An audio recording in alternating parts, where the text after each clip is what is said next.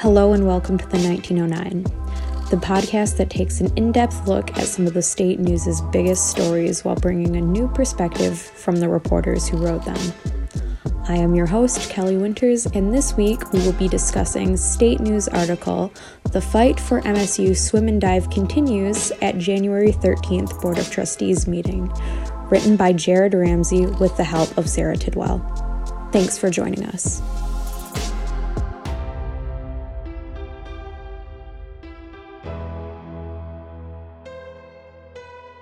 All right, Jared.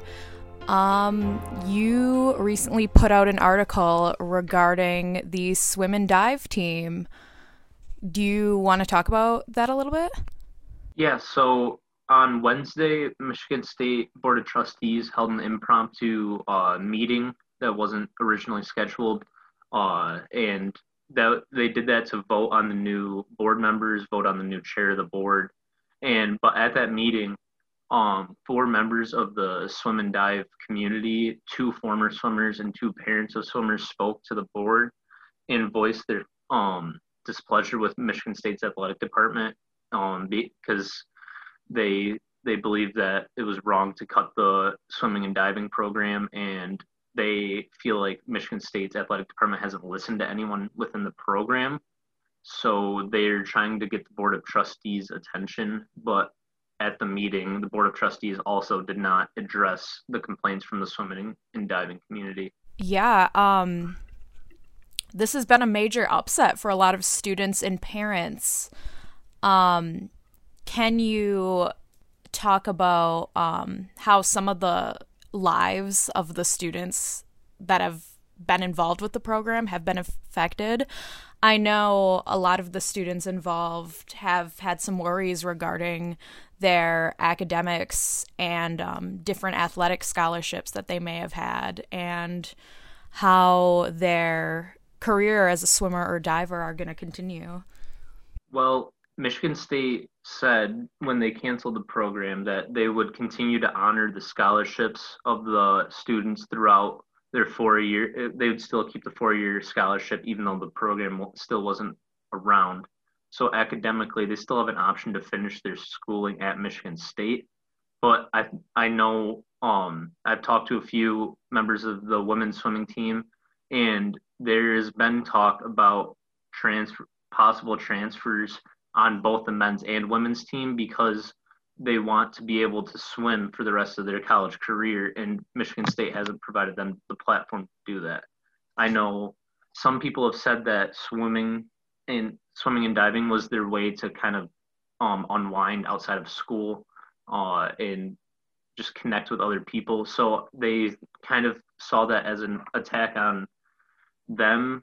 The, the attack on the program was attack on them themselves because they were seen as non-essential, not important by MSU athletic department, and so they kind of and so from the people I've talked to, they just felt hurt and betrayed by MSU athletics, especially since athletic the athletic director Bill Beekman told um, the coaches and players that multiple times before they cut the program that the program would be safe going forward. Mm. Yeah, I can see why that's very clearly so upsetting to so many students. Um, one of the uh, people that you interviewed in your article had mentioned that overall, this is a very bad look for MSU athletics. Where some may say we're still hot off the heels of Larry Nassar, and that was a major hit for MSU athletics and a lot of students involved. And this does not help the look of MSU at all. What do you think regarding that? Well, I MSU's had a lot of Title IX issues over the past few years, especially with Larry, the Larry Nassar scandal. Um, and on Thursday, uh, the women's swim, 11 members of the w- women's swimming and diving team filed another Title IX lawsuit against Michigan State because they uh, said that eliminating the women's swim and dive program puts MSU in violation of equal participate equal participation between men and women's sports at MSU, and they are alleging that MSU has been forging numbers of the row, women's rowing and women's track and field team in order to meet Title IX requirements, where they don't actually have that amount of people. So I think this this whole swimming and diving program is kind uh, cutting the program could come back to really shoot MSU in the foot because they are facing a lot of backlash now from the greater MSU community, and they're facing this Title IX lawsuit where they're going to be investigated most likely about the, the last 40 years of um, all their numbers for each sport for men's and women's to make sure that they're not forging it. And if it's found out that they are, um, that they were forging the numbers for certain women's sports and they weren't giving equal opportunity to women compared to men, the MSU could get in a lot of trouble with NCAA and legal trouble as well. So I think it'll be interesting um, to watch over the next two months uh, while this court case develops how MSU handles it and uh, if we see the programs reinstated. Yeah, it's crazy that this decision to cut the swim and dive program. I know I'm I'm sure it wasn't easy by any means for the individuals that had to weigh in on that, but it's it it seems to have been it seems to have started quite the big domino effect when finding things that MSU may have been trying to cover up or, you know, trying to turn a blind eye to. So I read in your article that the program is being cut after the 2021 season. Do you know um, what the 2020-21 season looked like this year? Well, I think they haven't started yet. I um they start in sometime in uh, February, I'm pretty sure, but I think it's going to be similar to other sports. They're gonna get tested like the other athletes for COVID nineteen. Um, they're gonna they're gonna have restrictions on what they can do outside of when they're in the program because they don't want um COVID nineteen to spread within the program. Uh, and I think I don't think anything's gonna be different in terms of actual just swimming. I think they're still gonna go to Big Ten meets, swim against other Big Ten schools uh, they're going to have less national travel just because of the pandemic. But I think the season overall will be look similar. But I think we're going to see a lot more outspoken individuals from the team throughout the season. I think they're going to use this last season as momentum to try to get the program back in any way possible. It'll be interesting to see what happens. I'm not exactly sure what is going to happen. I um, right now it the women's team is pretty confident in this lawsuit, but the men's team is still hung out to dry at this moment. So it'll be interesting to see what happens over the next few months. Yeah, for sure. Um, I'm pretty eager to see how that kind of pans out. I think this will be a really good opportunity for students to um, really show their voice and to speak out for what they want. I know a lot of students have already been doing this. We've seen the Spirit Rock get painted. We've seen a few public posts from students that have been pretty pretty emotional. Um just because I don't think we've touched on this yet, the reason that the swim and dive program is getting cut is due to budgets. Uh, when they cut the program, Bill Beekman, the athletic director, cited that the athletic department has been losing a lot of money over the past year due to the COVID 19 pandemic.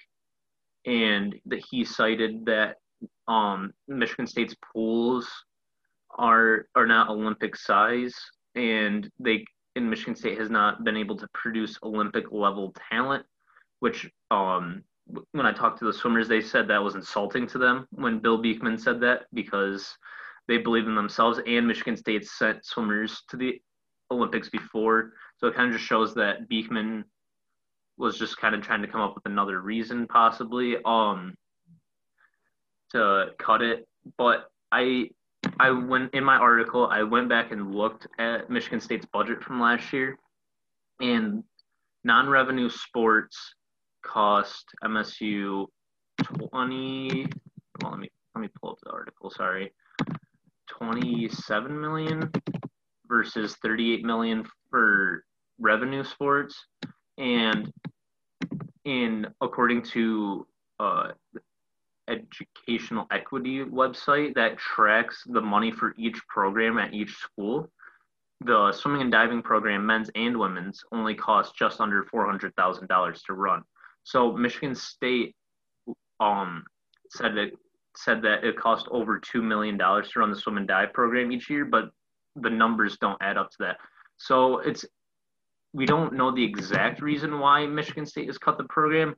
They've given reasons, but they don't have a lot of um background behind them. They don't have a lot of support. They kind of just said these things, and then when investigated, they're just flimsy, flimsy arguments from uh, the athletic department. Wow, that is crazy to me. That that people are even making claims without kind of having their story straight or being able to show receipts, if you will. Mm-hmm. It's very bold from it is. MSU. Um, all right. So, um, as a journalist, um, how would you say your involvement has been with this story, and how did you kind of like get involved with this piece? Well, I got I first got involved because I'm the ac- academics reporter for the state news. So I attended the board of trustees meeting. I was just sent there because I'm supposed to go to every board of trustees meeting, and uh, I just the swim and dive program was kind of ignored. The complaints from the swimming and diving program were ignored in the meeting, so I thought it would be a good story. And two days later, the lawsuit was filed, so it was kind of perfect timing.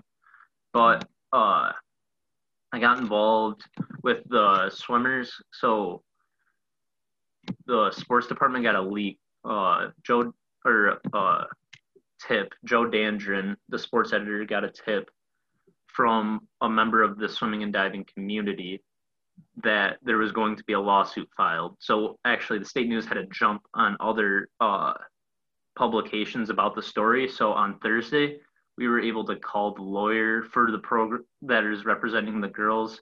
We were able to talk to the girls themselves and and sift through the lawsuit um, paperwork and find out exactly what was going on. And so I think that source that gave us the tip was the main reason why we were able to break the story first at the state news. So, and so uh, shout out to them for being being very helpful and letting us do our our work and uh going forward there's going to be a court date at some point and i'm sure i'll be attending that but i'm not exactly sure when that's going to happen the lawyer representing the women's team said that they wanted February, but it's up to a judge's discretion. Mm-hmm. Yeah. This is just such a big story. Um, looking at kind of the uh, background work is interesting. I know you've put a lot of work into this. I know Joe Dandrin has put a lot of work into this. I believe he uh, wrote the breaking story, and I know Sarah Tidwell has also done some of the background w- research.